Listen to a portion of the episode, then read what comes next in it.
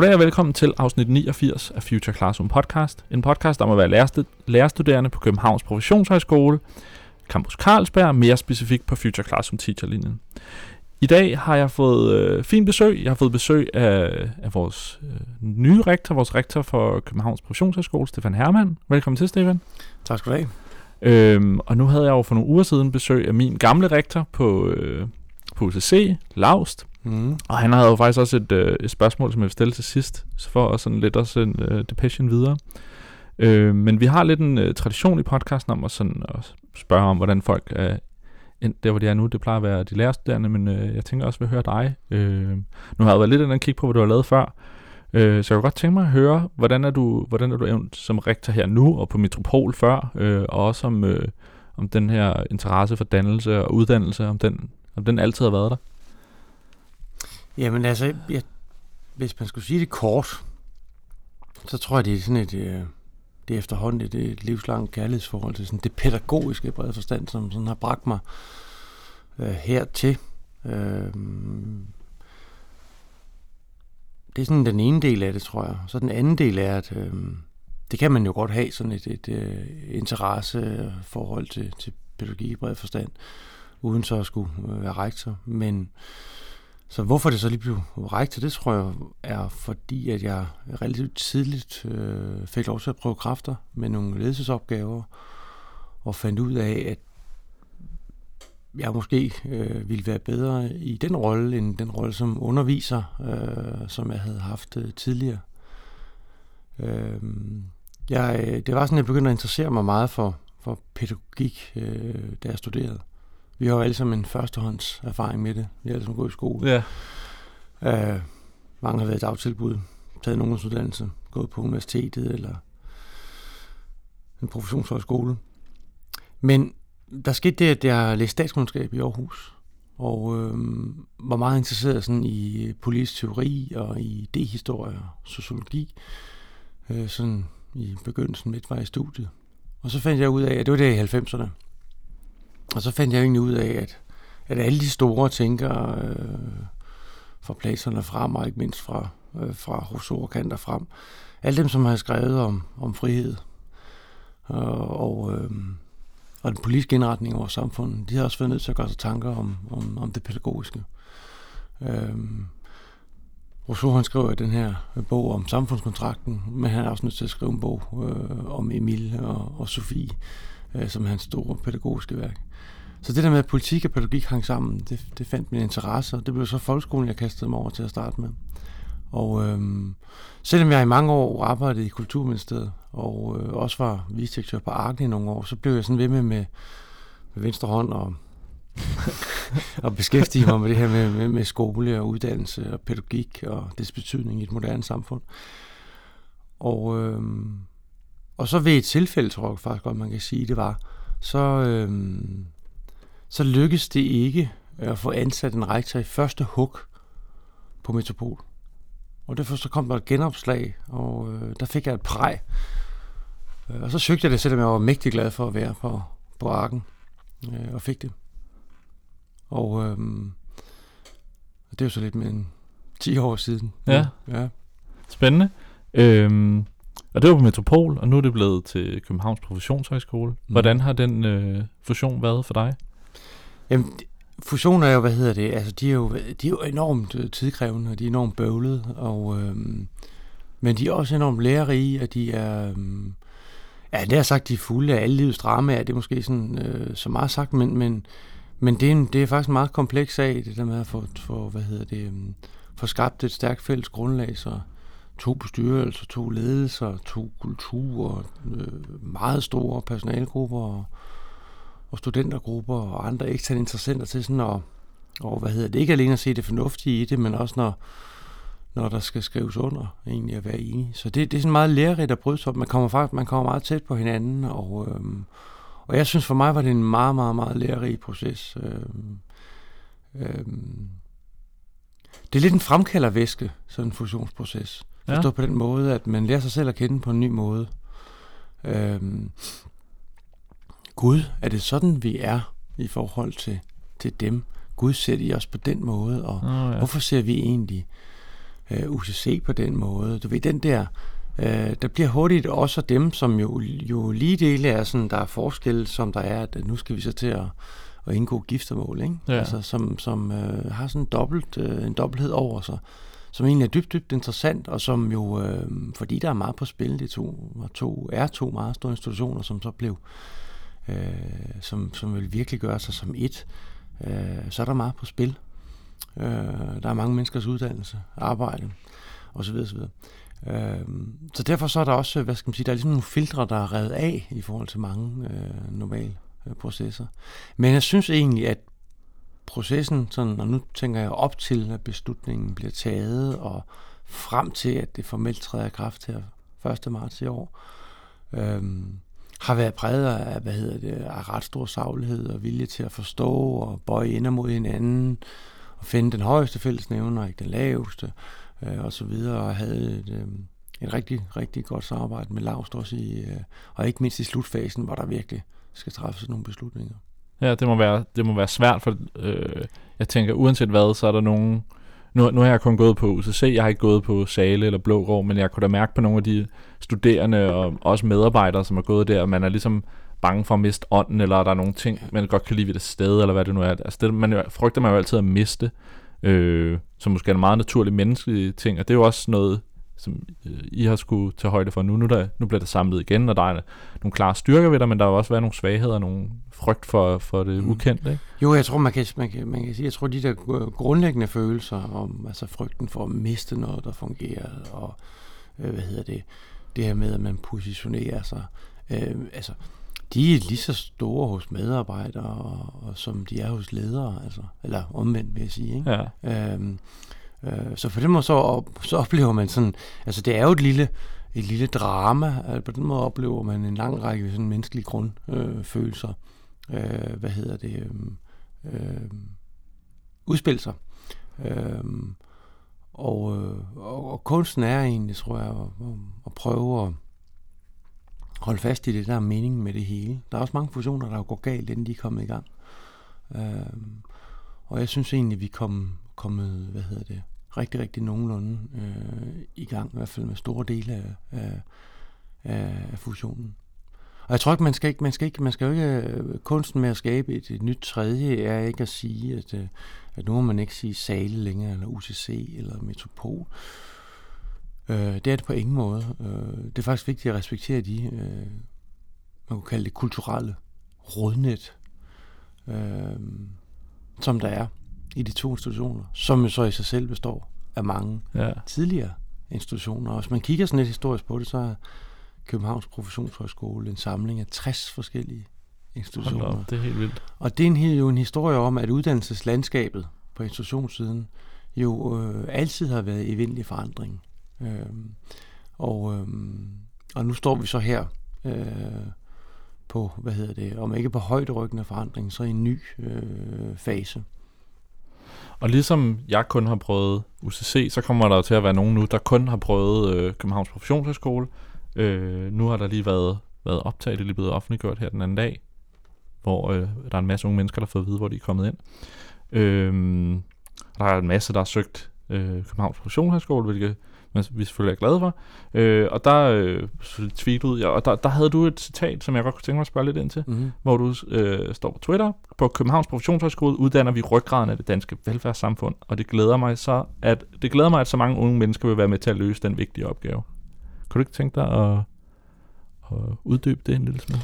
Jo, det vil jeg meget gerne, det, fordi det er jo øh, egentlig øh, det, det hele handler om. Ja. Øhm, og jeg, jeg tror, man kan sige det på, på den måde, at, øh, at når, øh, når pædagoger arbejder i et dagtilbud, eller for den sags skyld, øh, i en foranstaltning med handicappede øh, voksne, eller i, i skolen, fritidsordningen, eller når lærer underviser, når socialrådgiver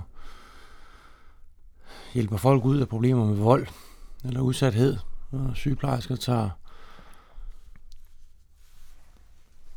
gennem pleje og omsorg øh, hånd om, om, øh, om syge mennesker, så udfører de jo ikke alene et arbejde. øh, så, hvad hedder det, øh, så realiserer de jo faktisk nogle af de fineste idealer øh, i vores samfund, øh, som er rodfæstet jo i mange ting, men blandt andet respekt for det enkelte menneskes øh, ukrænkelighed og værdighed, som handler om at, øh, at bibringe folk gode livschancer, som handler om, at øh, barndommen både er et sted, hvor man skal øh, være, men også er et sted, hvor man skal lære at leve sammen med andre. Skolen er et sted, hvor man langsomt modnes fra at være elev til at blive øh, borger gennem omgangen med verden, som den er nedlagt i fag.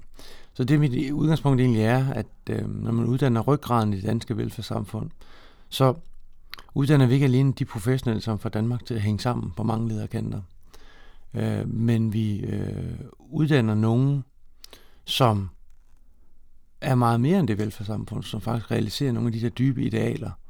Og det tror jeg, vi har en tendens til at glemme nogle gange. Vi har en tendens til at glemme, at noget af det fineste, vi har i det her samfund, det placerer vi i hjertet og i hænderne og på skuldrene af, af de fagprofessionelle. Hvor højtidligheden ofte bliver noget, vi øh, lader, undskyld mig udtrykke, universiteterne om.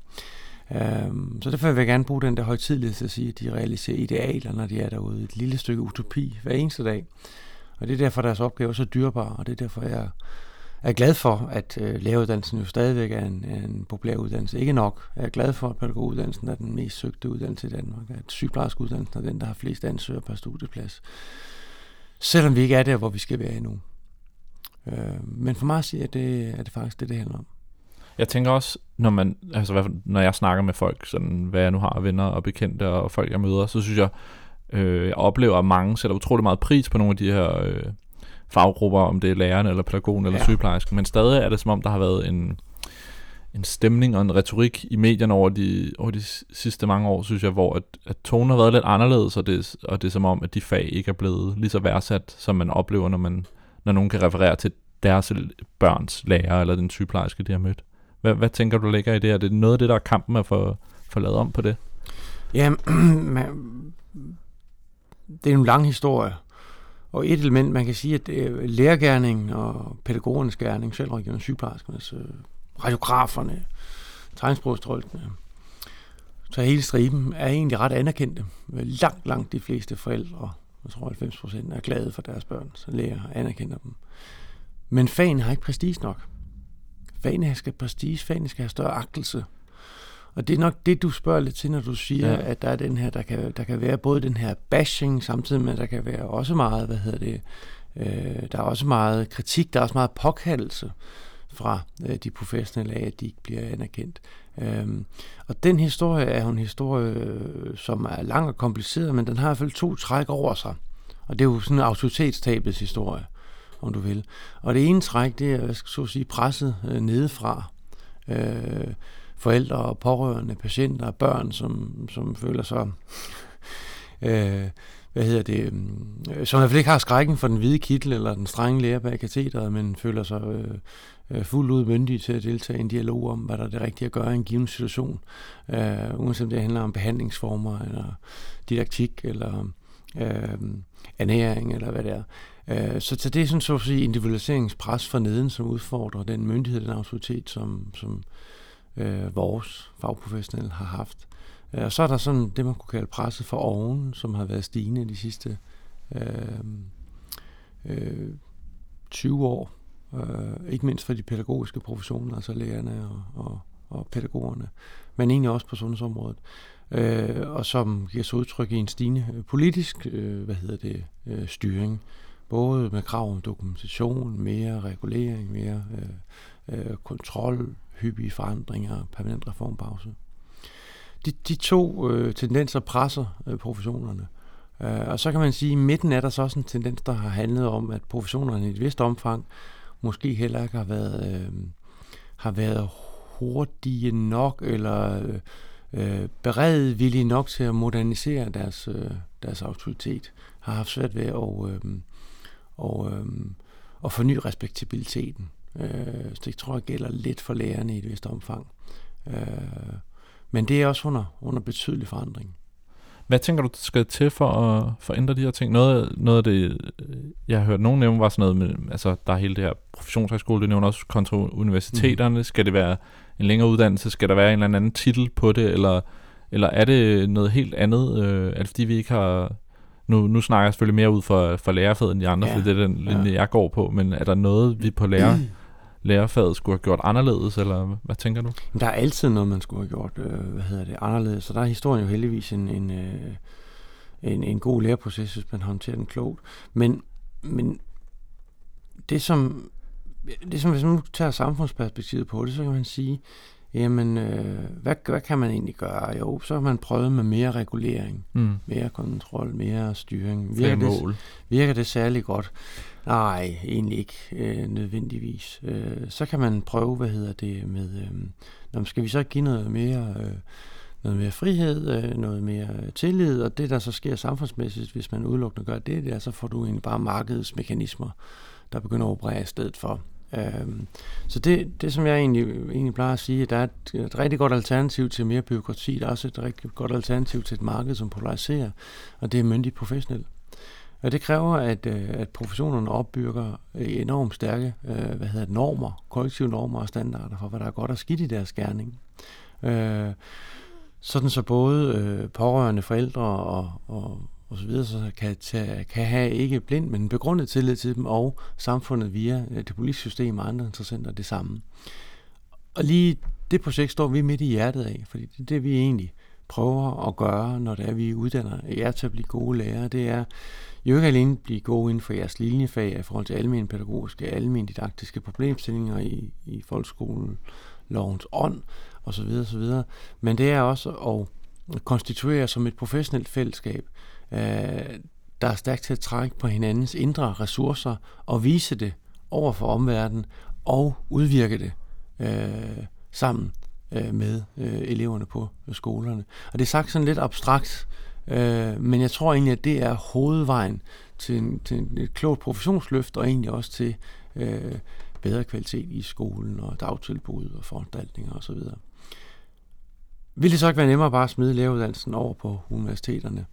Øh, nej, det, jeg tror faktisk ikke, at det ville være nemmere. Jeg tror, jeg er ikke sikker på, at, at markedsføringstrækket i at øh, så at sige, lægge uddannelsen over på noget, der er finere og klinger mere atroværdigt, øh, vil virke. Ja, der er masser af universitetsuddannelser, som ikke er, er særlig søgte, og nogle af dem, man kunne sammenligne læreruddannelsen med, har nærmest et lavere adgangssnit end, end hvad hedder det, øh, en, øh, end læreruddannelsen. Derudover vil, vil læreruddannelsen med, med stor garanti blive mindre praksisrettet. Det tror jeg ikke, den har brug for. Jeg tror, den har brug for, at vi bliver bedre til at koble jeres øh, erfaringer, det I har sorteret i praktikken med, det vi følger op med i øh, undervisningen.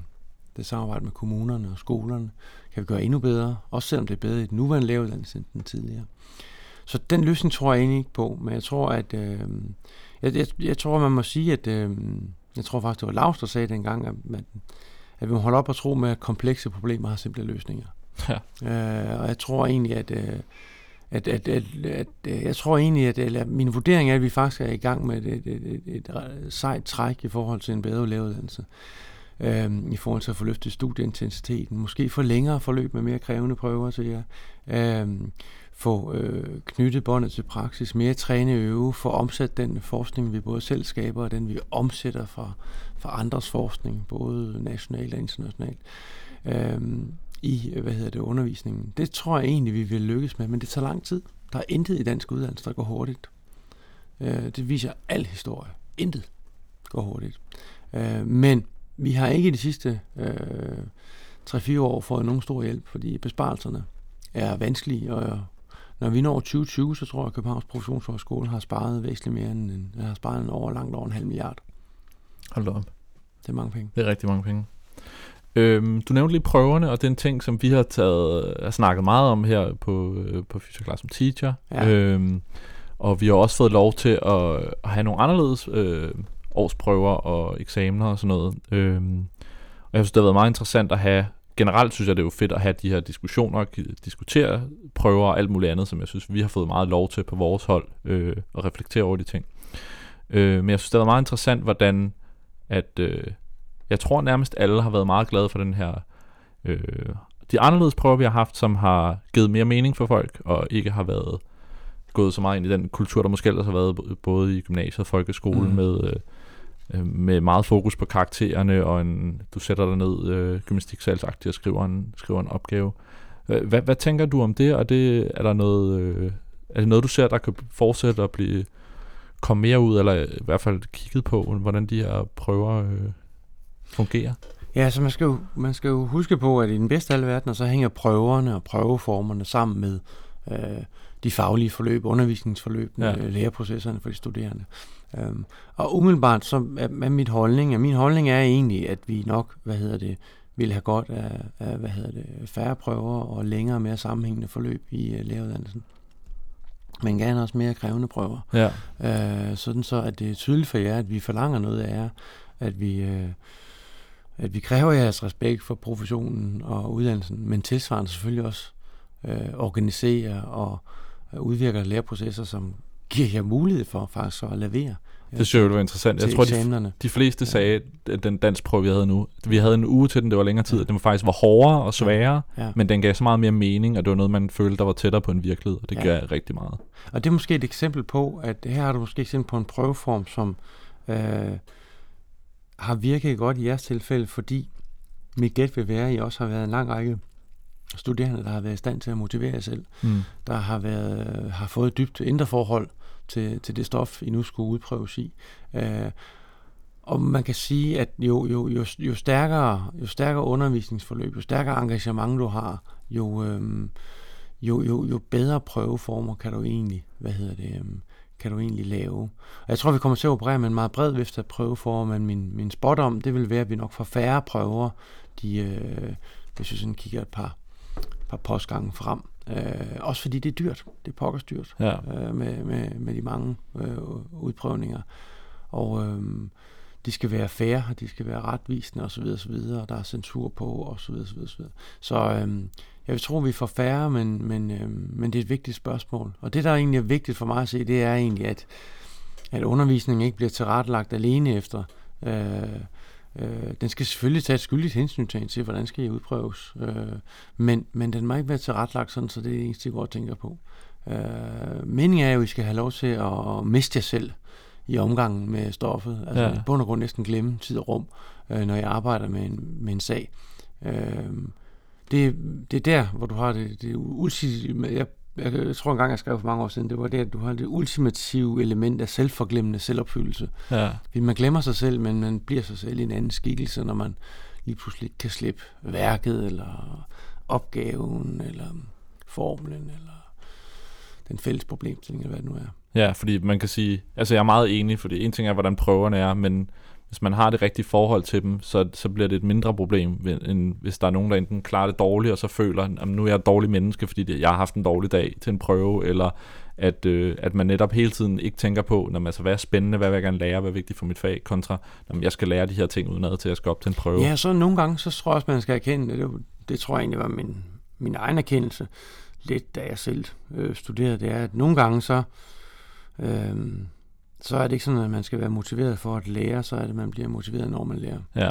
Øh, og nogle gange så er der noget, hvor man skal, man, skal, man skal pusle længe med det for at få knækket både koden fagligt, men også egentlig koden øh, altså motivationelt, mm. ikke? den psykologiske kode i det. Ikke? Ja. Øh, sådan, sådan har jeg haft det med ret mange ting.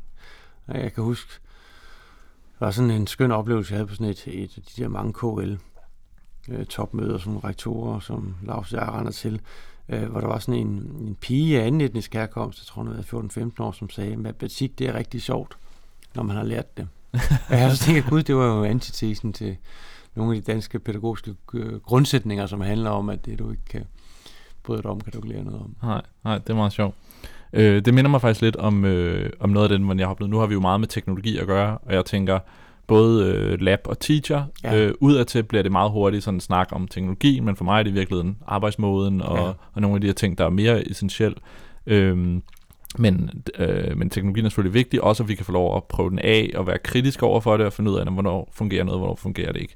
Øh, og der synes jeg netop, det har været interessant, at det, at vi nogle gange får lov at nørde i dyb med nogle af tingene, gør, at vi enten finder ud af, noget ikke virker, eller at vi lige pludselig et år senere, fordi vi har haft tid til at eksperimentere, finde ud af, hov, var der lige pludselig en løsning til en teknologi her, eller en måde, jeg kunne bruge den undervisning, der giver mening. Og det vil, det vil øh, øh, jeg sige, lidt, lidt i samme retning. Men hvad tænker du om, om, øh, om hele det her teknologi noget, og, og det øh, Future Classroom Lab laver som en del af CFU? Øh, fordi teknologi er også noget, der er meget op i, i tiden. Vi har sådan en som Jesper Balslev, som, som skriver en masse kritisk om det, der er en masse, der kæmper for det, og der er en masse virksomheder, der er en masse interesser. Øh, og, det, og det er noget, der er der, og, og som siger, vigtigt i samfundet. Jamen, jeg, jeg, jeg, jeg tænker egentlig, at hvad hedder det, at, øhm, eller det første, ikke, det, det første spørgsmål, det der med, øh, der er ligesom to spørgsmål, ikke? Der er et, det ene spørgsmål er, hvad er det, der, hvad der virker, ikke? Og det mm. andet er, hvad er det, der, hvad, hvad er teknologiens rolle så er det, ikke?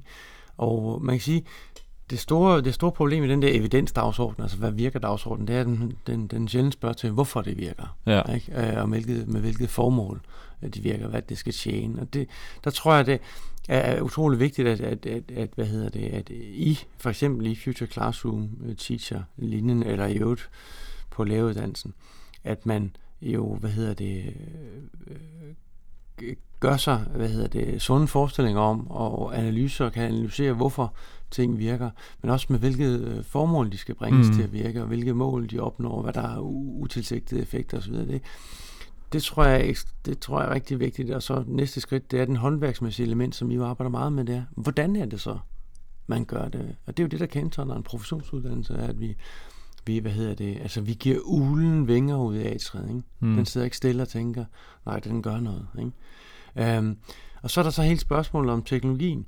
Og der, mit, mit, mit bud det er, at altså, bachelor har en god pointe i, at man skal selvfølgelig kende grænserne for den digitale fornuft. Mm. Det skal man gøre. Men man kender ikke grænserne for digital fornuft, hvis man sætter sig tilbage med korslagte arme og kigger kritisk på det, øh, og øvrigt bare gentager en 100 år gammel øh, type kritik af alt nymodens, som værende, øh, hvad hedder det, det der leder i fordærv. Det er, det er en intellektuel, hvad hedder det, råden position, og den, hvad hedder det, øh, den, øh, den umyndiggør, den myndiggør ikke dem, der skal stå i en virkelighed, der er digitaliseret og langt hen ad vejen teknologiseret. Okay, så det man egentlig skal gøre, det er, at man er nødt til, at, så, at det man gerne vil kritisere, eller det man gerne vil lære, det skal man give sig i kast med. Men man skal ikke give sig en evig i kast med det. Man skal give for reflekteret i kast med det. Og hvad vil det sige? Ja, det vil sige, at I giver jer i kast med det. En læreproces, hvor I lærer at forholde jer til lige præcis, Hvilken effekt vil det her have på undervisningen i de her didaktiske processer? Øh, hvordan vil det kunne bruges i et dansk fag, hvor der er de her øh, mål i en skole, som vi har de her fordringer til nedlagt i folkeskolens formål? Det er jo de store ting, I i bund og grund sidder og nørkler med, når I, øh, I arbejder i, i FCL eller på Future Classroom Teacher-linjen. Så for, for det jeg egentlig prøver at sige, det er, øh, man skal hverken kaste over det med en naiv begejstring. Det kan godt være, at man, man gør det til at starte med, men givet fald skal man ledes i en læreproces, hvor man bliver myndig til at klare, træffe kloge valg, baseret også på, på kritisk analyse, men man skal heller ikke øh, hvad hedder det, alene sætte sig med, med, med, hvad hedder det, med korslagte arme og, og kritisere det. Øhm, I det univers er det klogt at vide, hvor mange interesser der er på spil. Mm. Øh, og der er mange interesser på spil. Der har nu altid været mange interesser på spil, også kommercielt, når vi taler om lærebogssystemer og så videre, så videre i folkeskolen. Men der er ingen tvivl om, at det er selvfølgelig accelereret øh, med, øh, hvad hedder det, øh, med øh, den betydning, som ikke mindst globale øh, tech-giganter har. Øh, jeg synes, initiativet her er godt. Øh, og øh, det er heller ingen, der er ingen tvivl om, det er et initiativ, som vil, øh, som vil udvikle sig, og vi kommer til at kigge meget, meget nøje på os. Altså, øh, hvad der kendetegner jer, der har valgt det, og hvordan I klarer jer, og hvad I selv øh, øh, synes om det, og, og øh, forhåbentlig også følge op på det ude i skolen, når I er, er færdige.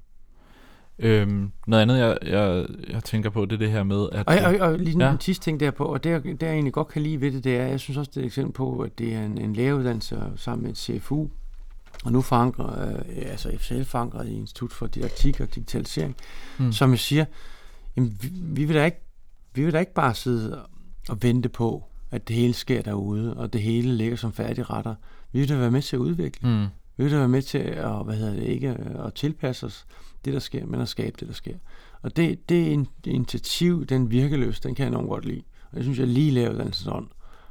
Ja, det tænker jeg virkelig også er noget af det, der har gjort sådan noget som den her podcast øh, er sket, og noget af det, som jeg synes har været fedt ved at være hernede, det er, at øh, hvor jeg ellers har oplevet, øh, selvom jeg generelt har været glad for mine skoler og mine lærer, så har det været interessant at kigge tilbage nu, hvordan skole er noget, der bliver der bliver lukket kl. 3-4 stykker, øh, og man skal helst lære i timerne og i, i klassesammenhæng, hvor, et, hvor jeg oplever virkelig en kultur hernede med at ville eksperimentere og kigge frem og, og, og støtte op omkring et initiativ, der jeg var sådan, at jeg synes, vi skal lave en podcast og snakke om nogle af de her ting, øh, både for at dele det, men også for at skabe et refleksionsrum. Øh, så er det bare, så er der hele tiden sådan en stemning om, prøv det, gør det, mm. øh, som jeg tænker, når jeg, hvis jeg kan give videre det, det videre til mine elever, så, så er det jo, fordi de bare lyst til at lære og får lyst til at eksperimentere, som jeg synes er vigtigt. Jo, og, og, og de podcasts, I laver, ikke? Øh, hvad hedder det? Øh, eller podcasten, I laver her, som var en, de var en time, ikke? Mm. Øh, altså, de er, jo, de er jo eksempel på det modsatte af fordommen. Ja. Om, om, om undervisning, der arbejder med digitale virkemidler. Det, fordommen er netop, at det hele bliver overfladisk. Ja. Her vælger jeg så at lave noget, hvor at, øh, der er mulighed for at komme i dybden Øh, der er mulighed for faktisk at få en samtale, øh, og I bruger den revitalisering af det gamle radiomedie, som, som podcast-teknologien har, har givet mulighed for. Det er da fantastisk. Ja. Ja, det har været, øh, nu har det været altså, endnu mere fantastisk, synes jeg, at prøve at tage det med ud til eleverne og se, hvad det kan give dem, mm. øh, og give dem nogle, nogle stemmer, øh, og, øh, og prøve at åbne de her diskussioner op til dem. Øh, det jeg ville på før med, med teknologien er jo det andet problematik, som jeg ser det, det er, at, at øh, teknologien udvikler sig hurtigt, og, og nogle af de ting, vi leger med nu, det kan godt være, at podcasten kommer til at blive ved at være der, men der er en masse, der rykker så hurtigt, at vi skal næsten... Altså de ting, vi øver os i nu i Teacher og i Lab, det bliver måske ikke dem, vi skal bruge, når vi er ude, fordi så er det nogle nye ting. Øh, hvad, hvad tænker du om, om, øh, om, om den situation at være i som, som fagperson, som lærer ud og, og skulle være så ops på de ting? Jo, jeg, men jeg, jeg, jeg, jeg tror, at der er en fejlslutning i resonemanget, mm. fordi at øh, det er sådan, det er lidt en, det er en overfladisk kundskabsforståelse at tro, at fordi at der nu ligger en opdateret udgave af et eller andet, øh, så det man har lært, dengang man var gennem alle de grundlæggende skridt, kan man ikke bruge til noget, fordi man ikke kan den opdaterede udgave. Øhm, og det er jo noget, hvad hedder det, det, det er jo noget vrøvl, ikke? Mm. Og det, det svarer jo lidt ligesom til, at det, det kan ikke betale sig at kunne italiensk, fordi hver gang du er i Italien, så kan du bare sige ind på, på, til Google på dansk, hvad du vil sige, og så kan du kaste telefonen op i hovedet på, på italieneren. Øhm, eller det kan ikke betale sig at kunne, hvad hedder det, øh, alt det maskinerne kan, det skal vi ikke kunne. Fordi, mm. det, det, det er et overfladisk resonemang, fordi at der sker en sådan kundskabsmæssig eller kompetencemæssig læring, læring øh, som øh, også langt hen ad vejen bliver tavs, som giver dig langt bedre dømmekraft, som giver dig langt bedre mulighed for at analysere det, du skal give dig kast med og rent faktisk bruge det. Øh, så det, det er jeg egentlig ikke så nervøs for. Der er klart, der, der er jo, altså, øh, man kan jo heller ikke sidde, altså, der, der, der, er jo, der er jo altså, grænser for, hvor altmodis den teknologi, man arbejder med, mm. øh, skal være. Der er nødt til at være et vist et, en vis øh, nivellering, et vist højdeforhold. Øh, men men øh, jeg er ikke, jeg har aldrig, aldrig, og den, den, den tanke der, at alt det du ved i dag, kan du bruge i morgen, den var stor i sådan the heydays af .com-bølgen i slutningen af 90'erne også. Den viser sig også ikke at holde. At det meste af det, du har lært, kan du bruge resten af livet. Man kan også sige, at alle tingene omkring den her podcast er, er faktisk meget tæt på, hvordan det var at lave radio, og vil sikkert være det samme. Måske er noget udstyret så bare anderledes. Det kan være optageren til anderledes. Det, det kunne være en pitch-samtale i, i midten af 60'erne. Ja. Øhm, hvad tænker du om, om øh, resten af læreruddannelsens forhold til teknologi? Nu bliver der... Der har været meget snak om det her teknologiforståelsesfag ud i folkeskolerne, der bliver rykket på, på Ultrabit, øh, Mikrobit-projektet. Ja. Øhm, hvordan skal man, hvordan skal vi gøre resten af, af læreruddannelsen og, og de andre uddannelser klar til den verden, der er derude, hvor der er noget teknologi? Øhm, det, det, det, det, det er ikke et banesår, men det er sådan en, der, det er sådan en lidt sprød konfliktlinje også gennem læreruddannelsen. Ikke? Øh, nogle gange i hvert fald. Og det går lidt på, at, at, det, at, at vi har øh, etableret dannelsens rum omkring de fag og de horisonter, som er humanistiske øh, og samfundsfaglige. Og derfor de mest fortrolige faggrupper, forskergrupper, kulturelle rum er ofte dem, som er øh, litterære eller øh, øh, præget af, af, af religion eller af samfundsfaglighed, som betjener sig af dannelsens sprog, hvor når vi overtaler naturfag og faktisk også øh, matematik øh, og teknologi, så øh, bliver dannelsesproget ofte øh, fattigere, man er mere forlegen omkring begreberne, man er mindre hjemmevandt med dem. Øh, og min ambition, den er egentlig at, at, at sige, at den, at den, den snitflade, den brudflade, øh, den, hvad hedder det, øh, øh at den er ufrugtbar. Øh, moderne mennesker har i den grad ikke bare øh, altså har, har, har brug for, har, har gavn af at få et dybt indre forhold til naturen og til teknologi. Øh, ikke i rollen som arbejdskraft, men i rollen som menneske, og ikke mindst også i rollen som borger i forhold til de øh, ting, de problemstillinger, som præger den moderne verden. Øh, så på den måde ser jeg egentlig, hvad skal man sige, teknologien og, nat, ja, teknologien og naturfagene skal lukkes ind i dannelsens tryllekreds, fordi dannelsen øh, tilvejebringer et stærkt sprog nogle stærke horisont og nogle solide afsæt for, hvad der egentlig er meningen med det hele, og en, sam- og en permanent samtale, og den samtale har naturfagene og teknologien brug for at være en del af. Øhm, og, øh, og det er jo tankevækkende, at, at, at, at, at øh, biskopper, præster og meningsdannende kulturelle aktører meget aktive herover i det her felt over i dannelsens almindelige tryllekreds, mens det herover er der mest dansk industri, der er den store fortaler for naturfagene og teknologien. Og det fortæller lidt om, at naturfagene og teknologien har haft svært ved at bringe sig ind i, hvad hedder det, øhm, ind i dannelsens rum, og det synes jeg, den skal. Ja. Øh, så, så på den måde er mit, mit, mit, mit udgangspunkt er egentlig, at, at ligesom det var naturligt for os, at alle lærere på et tidspunkt skulle mestre de mest banale teknikker, når det handler om øh, tavlekridt og tavler og pegepinde og hvad vi er, så øh, øh, er det, hvad hedder det, øh, er det del af den professionelle faglighed, professionsfagligheden at kunne mestre et vist øh, moment af digitale øh, øh, hvad hedder det, didaktiske teknologier i skolen. Ikke for at underkaste sig dem, Nej. men for lige præcis at kunne vide, hvornår man skal bruge dem, hvornår man ikke skal bruge dem, hvordan man skal bruge dem, hvordan man ikke skal bruge dem i en permanent samtale med, med kolleger og elever osv. osv. Ja, jeg tænker, jeg tror tit, vi kommer til at virke som dem, der står og lyder som om, vi råber, at teknologi skal, skal ind i det hele, og jeg synes, det er så fint, hvis, øh, hvis der er nogen, der vil bruge mindre teknologi, end jeg vil, men jeg synes netop noget, som, som det vi sidder og gør nu, med at kunne have en samtale på den måde i en podcast, og kunne gøre det med eleverne virkelig øh, fedt, hvis man har det i sin værktøjskasse. Men, men den anden ting, som virkelig gik op for mig, da jeg var ude i praktik, var at se, hvor meget af det, øh, hvor, hvor før drillerier foregik med, at der blev sendt et stykke papir, ja. eller hvad det nu var, at der foregår altså rigtig meget skjul, som er så svært at opdage, selv hvis du styr på sociale medier, hvor der foregår ting på Snapchat og Facebook ja. og grupper og alt muligt. Øhm, og øh, jeg tænker bare, at det, det er virkelig en... Jeg ved ikke engang om, selv hvis man havde et fag i det, hvordan man skal, skal håndtere det som lærer, for det er virkelig en, øh, en voldsom størrelse og svært at gøre, gøre noget ved, men også bare noget, jeg tænker, man bliver nødt til at, at prøve på en måde at tage, tage op. Øh, og jeg ved ikke, hvad, hvad tænker du, hvordan får vi taget de her... Er, er der et fag, der skal skal handle om teknologi, eller skal det mere ind noget hele dannelsesdiskussionen i, i, hvordan det nu er på, på læreruddannelse? Jamen altså, det, det, det er jo sådan, vel egentlig prøver at sige, det er, at, at, at, at hele spørgsmålet om, om digitale læremidler, digitale platforme, digitale infrastrukturer, mm. som præger et skoleliv, både for eleverne, men ikke mindst også for lærerne, er man nødt til, er nødt til også at blive næsten sådan en almen didaktisk, almen pædagogisk størrelse, og, og må ikke være et nørdefænomen. Øhm, på den ene side, det er noget, der øh, ikke alene må være et individuelt fænomen, den enkelte lærer bakser med, men også et organisatorisk fænomen, skolen og lærerkollegiet og pædagogerne tager stilling til.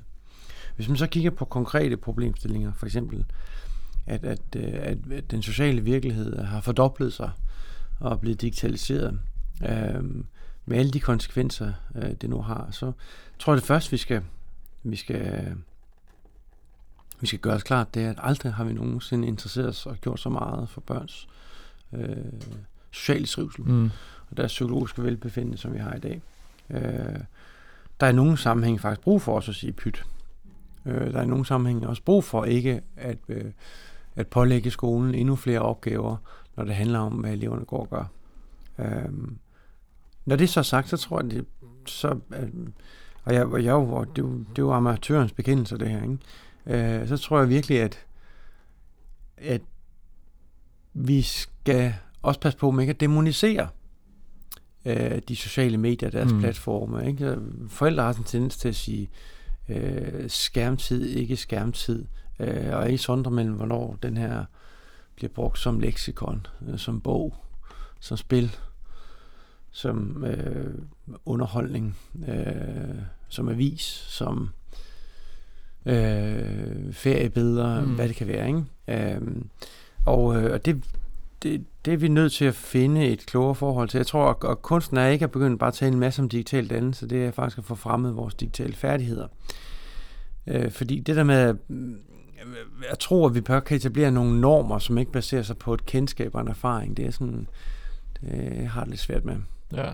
Øhm, som, men mit, mit, mit, altså, det man kalde hygiejnesvaret på dit spørgsmål, nemlig hvad gør man som lærer der, det er, det gode spørgsmål, det er, hvad gør man som skole? Hmm.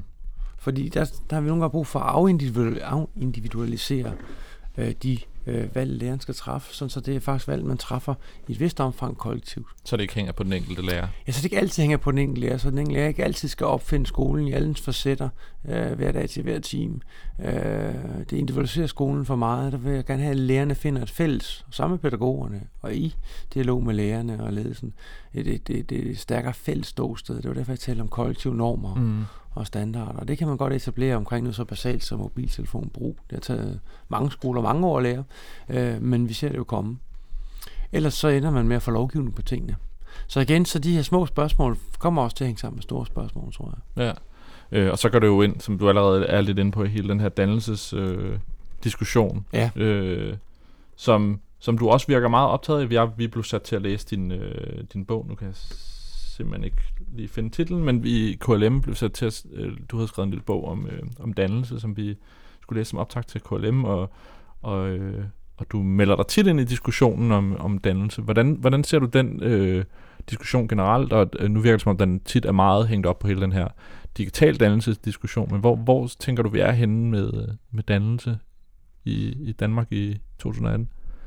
Jamen, øh, det er sgu svært at sige, ikke? Altså, men det, det, jeg den der bog, Hvor står kampen om dannelsen, ja. den skrev jeg sådan, øh, som sådan en, en refleksion over, øh,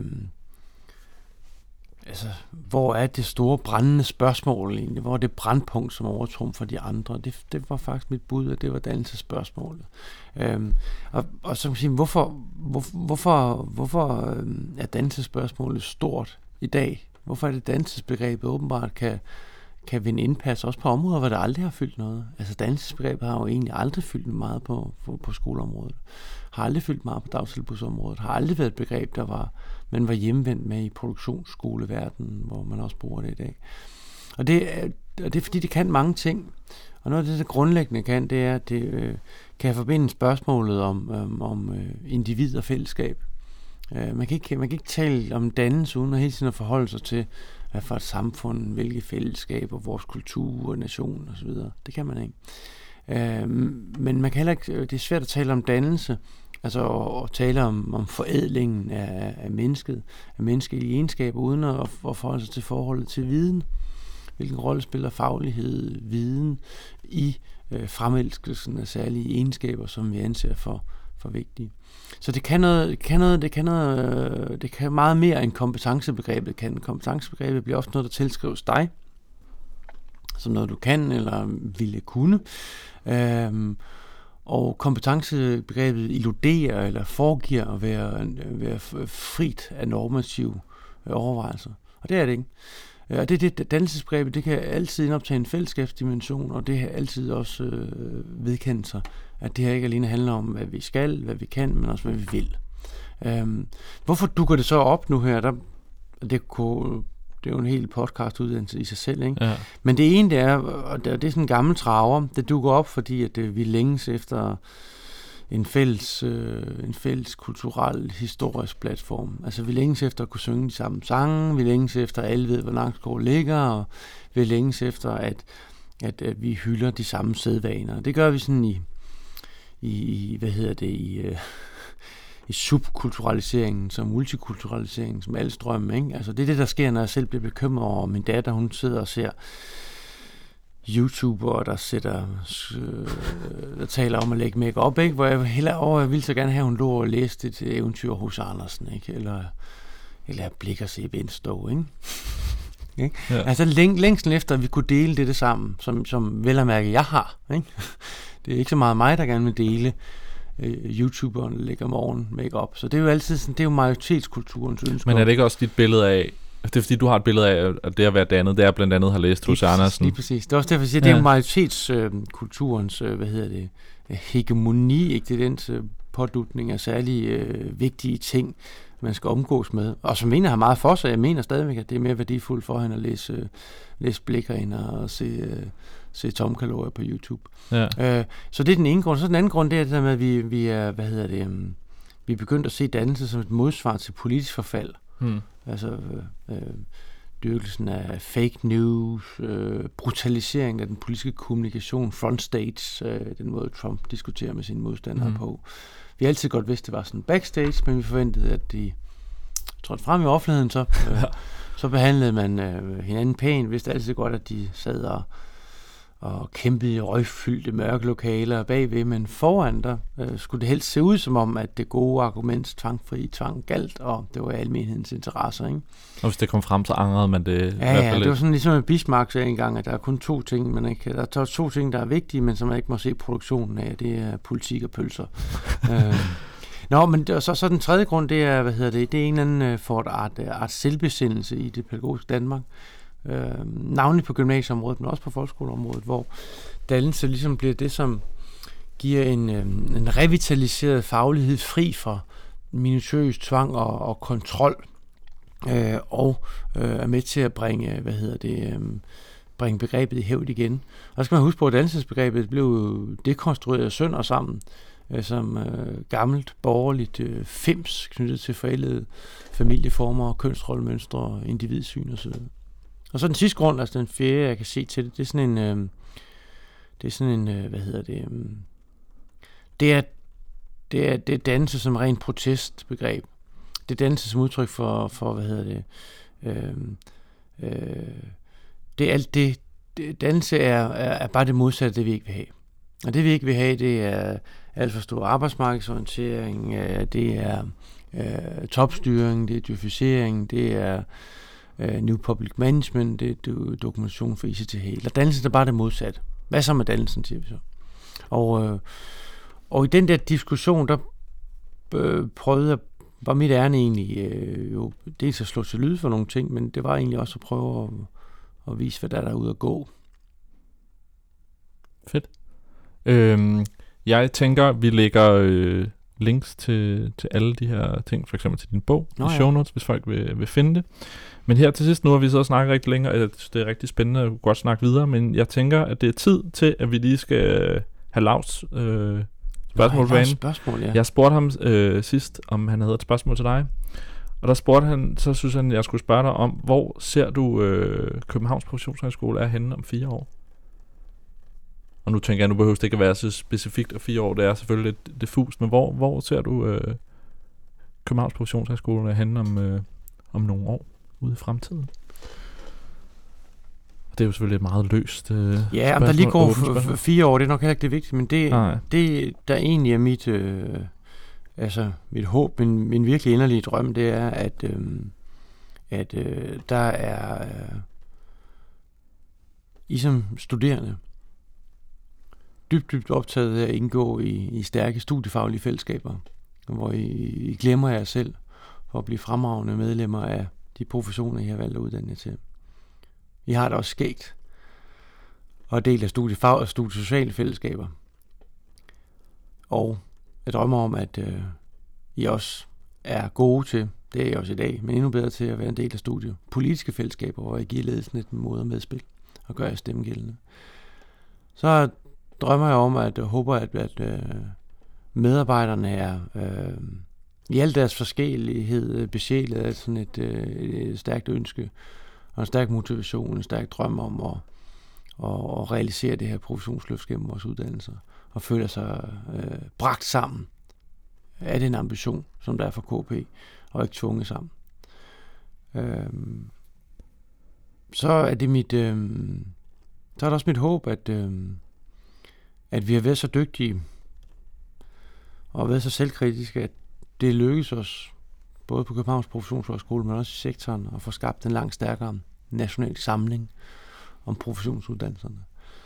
Sådan så bedre uddannelse med stærke studerende, der eksperimenterer og fordyber sig i tingene, er vejen, medicinen til at styrke øh, det danske samfund og det danske øh, velfærdssamfund, frem for enten bare at give brugerne mere magt på et marked, eller at kontrollere og hele tiden lave om øh, politisk. Øh, vi er ikke helt sikkert ikke der om fire år, men jeg håber, vi er kommet et stort skridt på vejen, og, øh, og det er egentlig det, jeg står for hver morgen. Det lyder meget godt. Det, det, jeg håber, du har ret i, at vi ender der. Ja. Mm. Øh, og jeg er glad for, at du får nævnt noget med, det, med studieaktiviteten. Det var noget af det, vi, jeg også ville have spurgt ind til, vi desværre ikke noget. Det må vi tage en anden gang. Det er blevet tid til, at jeg lige skal sige tak til nogen her, inden vi slutter. Øh, og i forbindelse med det her med at gå og lave podcast, der er jeg, jeg synes jo altid, det er spændende at udfordre sig selv, arbejde videre, så jeg gerne vil være bedre til nogle af de her ting. Og der er jeg også så heldig, at en af mine øh, gode venner, han arbejder på information, og jeg har fået snakket lidt med ham om, da han har anbefalet mig nogle bøger, øh, som jeg også vil smide links til i, øh, i show notes, hvis folk vil vide noget om det, hvordan man arbejder med radioformatet. Øh, mm. øh, en, øh, en bog af NPR i USA, den øh, National øh, Public Radio, om, øh, om audio journalism, og Kurt Strands bog om interviewteknik for journalister, som jeg øh, er i gang med at læse, som er rigtig spændende. Og så anbe- anbefalede han også en podcast, som jeg vil anbefale til andre, der hedder This American Life, som er sådan lidt en 60 minutes i radioformat, som virkelig øh, er altså fantastisk på alle måder. God journalistik, men også bare formatet og produktionen er simpelthen øh, fantastisk. Så tusind tak til, øh, til Rasmus Ravn Vest for, for udover at være en god ven og, og kunne, øh, kunne hjælpe mig med at arbejde videre og dygtiggøre mig selv inden for det her, for det synes jeg er rigtig spændende. Og så har han i øvrigt lavet en dokumentar sidste år, der kom på DR, som jeg også vil lægge et link til, om, øh, om hvad der sker, når øh, der bliver smidt bomber på civile i Irak, mm. som har været nede og, og lave om, som er rigtig god, så den kan folk også se. Øh, der er links til det hele i, i show notes, hvis man har lyst til at grave ned i det. Og så tusind tak til dig, fordi du, Stefan, fordi du øh, satte noget tid af til det her. Det var rigtig spændende. Selv tak. Og ved du hvad, jeg vil give en anbefaling videre ja, også. Og det, der, det er desværre ikke et, et podcast, øh, men det er, øh, øh hvad hedder det, jeg har haft en helt underlig læseoplevelse i min øh, ferie her. Dejligt. Som lige, den er min ferie slutter i dag. Øh, som øh, er Anthony Doers, øh, hvad hedder det, øh, øh, store bog om øh, det lys, vi, øh, vi aldrig ser øh, og som handler om, øh, om øh, menneskeskæbner fra øh, før 2. verdenskrig og frem, helt frem til, til vores tid faktisk. Helt fantastisk øh, betagende værk. Ej, hvor spændende. Den smider vi også i, øh, i linksen, så kan folk... Så er der i hvert fald masser at grave ned, hvis man har noget ferie tilbage. Tak for igen, Stefan, fordi du var med, og tak til jer, der lyttede med. Øhm, husk, vi er på sociale medier, Facebook, Instagram og øh, Twitter. Der hedder vi Future Classroom Podcast, og du kan lytte til os øh, på SoundCloud og iTunes. Vi lyttes ved næste uge.